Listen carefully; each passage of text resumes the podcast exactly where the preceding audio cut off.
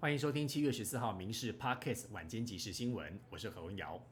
从二零一一年福岛核灾发生之后，全球许多国家到现在仍然对福岛等地的农水产品实施进口限制措施。不过，昨天欧盟正式宣布全面解除对福岛食品实施的限制措施。二十七个成员国最快在八月份开始陆续开放，而其他如瑞士、冰岛等非欧盟成员国，预料也会因循欧盟做法一同解禁。目前全球除了欧盟之外，还有中国、南韩等十二个国家或地区对日本产食品实施进口限制。其中，中国因为反对日方排放经稀释处理之后的福岛辐射污水，更喊出要禁止进口日本实现的食品。对此，日本外相在十三号与中央外事工作委员会办公室主任王毅会谈时，直指中方的主张毫无科学根据。地中海岛国塞浦路斯是目前已知人类最早圈养家猫的地方，岛上有一百多万只猫咪。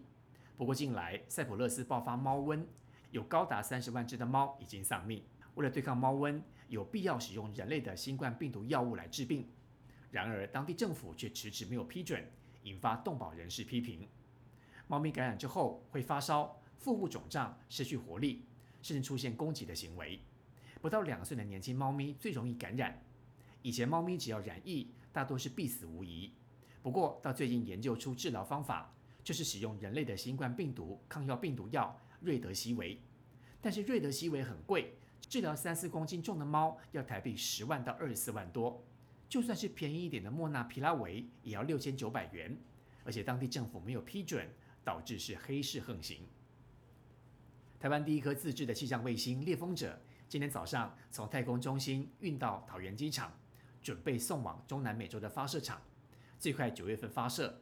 而今天，包括蔡英文总统、行政院长陈建仁都来见证台湾太空产业历史性的一刻。太空中心团队感性的说道。这感觉像是把小孩送出国，相当不舍。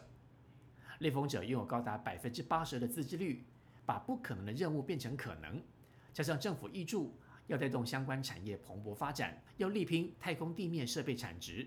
二零二五年预估要冲上三千亿。无糖可乐不一定健康，因为里面添加了常见的人工甜味剂阿斯巴甜。世界卫生组织首度宣布，将阿斯巴甜列为有可能使人类致癌的二 B 类致癌物。不过，在每天建议摄取量方面，则是维持不变。换算下来，成人每天要喝超过九到十四罐的无糖可乐才会超标。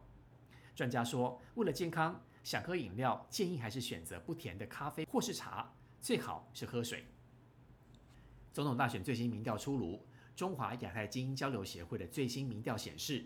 萨卡都战局之下，赖清德仍然维持领先，侯友谊继续当老三，而且支持度比两个月前掉了百分之六。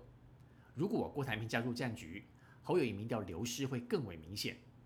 学者分析，金普松加入侯团队之后，蓝营整合不如预期，而日本学者小笠原新信也认为，就算蓝白合也无法发挥一加一等于二的效果。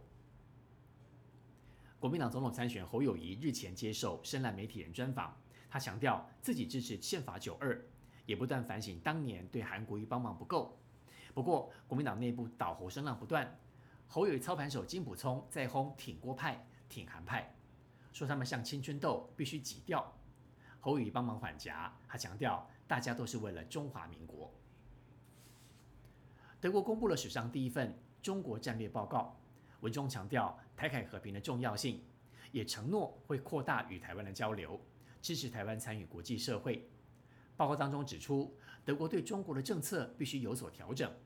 同时，德国外长也呼吁欧洲应该团结起来，对抗中国的贸易胁迫，同时要努力降低对于中国的经济依赖。